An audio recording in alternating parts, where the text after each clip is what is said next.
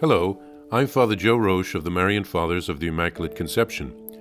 Thank you for joining us as we continue with our year long journey reading the diary of St. Maria Faustina Kowalska from beginning to end. Today we take up from where we left off, beginning with diary entry number 550. And always and in everything, their intention should be pure, for every sort of mixed motive is displeasing to God. They should accuse themselves of all external transgressions and ask the Superior for a penance. They should do this in a spirit of humility. They should love one another with a sublime love, with a pure love, seeing God's likeness in every sister. Love should be the special characteristic of this little community, so they must not close up their hearts, but embrace the whole world, rendering mercy to every soul through prayer, according to their calling. If we live in this spirit of mercy, we ourselves will obtain mercy. How great should each one's love for the Church be! As a good child prays for the mother it loves, so also should every Christian soul pray for the Church, its mother. What then should be said of us religious, who have especially committed ourselves to praying for the Church? How great then is our apostolate, hidden though it be! All our little daily nothings will be placed at the feet of the Lord Jesus as a propitiatory offering for the world. But in order that our offering may be pleasing to God, it must be pure. And for it to be pure, the heart must be freed of all natural attachments, and all its affections must be directed towards the Creator, loving all creatures in Him and according to His will. And acting thus, each with a zealous spirit will bring joy to the Church. In addition to the vows, I see one rule as most important. Although all the rules are important, I put this one in the first place, and it is silence. Truly, if this rule were to be observed strictly, I would not worry about the others. Women are very fond of talking, but the Holy Spirit does not speak to a soul that is distracted and garrulous. He speaks by his quiet inspirations to a soul that is recollected, to a soul that knows how to keep silence. If silence were strictly observed, there would not be any grumbling, bitterness, slandering, or gossip, and charity would be not be tarnished. In a word, many wrongs would not be done. Silent lips are pure gold and bear witness to holiness within. But I want to speak immediately of a second rule, that is, speech. Keeping silent when one ought to speak is an imperfection and sometimes even a sin. And so let all the sisters take part in recreation, and the superior should not dispense them from this except for a matter of great importance. Recreation is an opportunity for getting to know one another.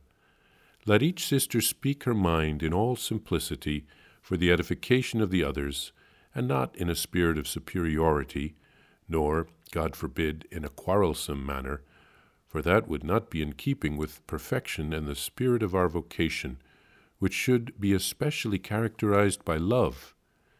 Twice a day there will be a recreation of one half hour, but if a sister breaks silence outside that time, she must accuse herself before the superior at once and ask for penance, and the superior should punish these offences with public penances, or else she will answer for this before the Lord.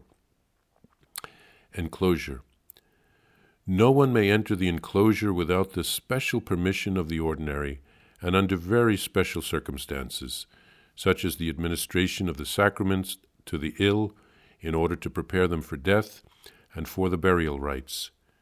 There also may need to be of letting in a workman to do some repairs, but for this a specific permission will be required.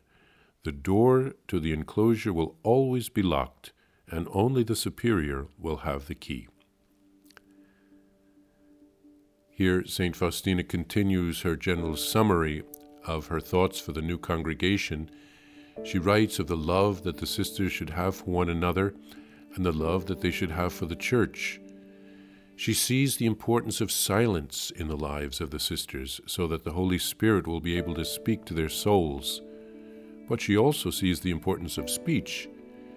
She envisions two recreation periods each day of a half an hour, probably after lunch and after dinner. This is so that the sisters can get to know each other. She writes of public penances and the enclosure, which is a characteristic of a cloistered community. All religious communities should have a cloistered area in which the religious live, which is separate from where lay people can come. But cloistered communities have a strict enclosure, which is different from the type of life that an apostolic community lives. Sisters in an apostolic community would typically come and go each day from their convent to work in a school, a hospital, a parish, a prison, etc. But nuns in a cloistered community spend their lives within the enclosure. Their work, their prayer, their recreation is all done hidden from the world. It is a special calling from God. It is hard for the world to understand such a calling. But the nuns in such communities are probably saving the world because of the prayers and the sacrifices that they offer for us.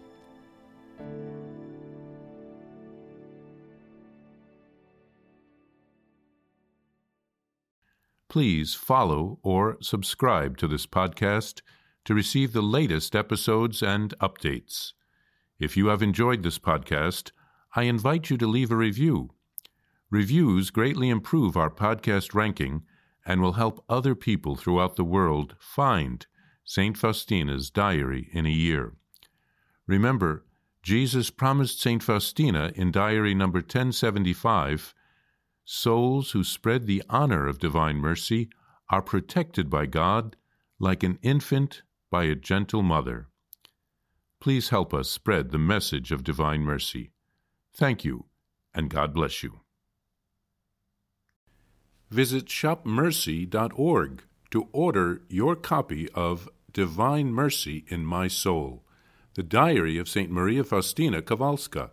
It's available in print in English, Spanish, and Polish, and in English as an e-book, available now on shopmercy.org.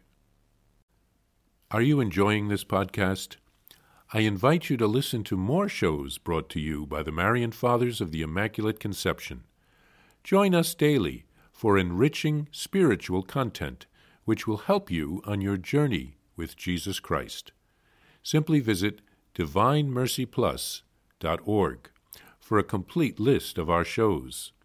That's DivineMercyPlus.org.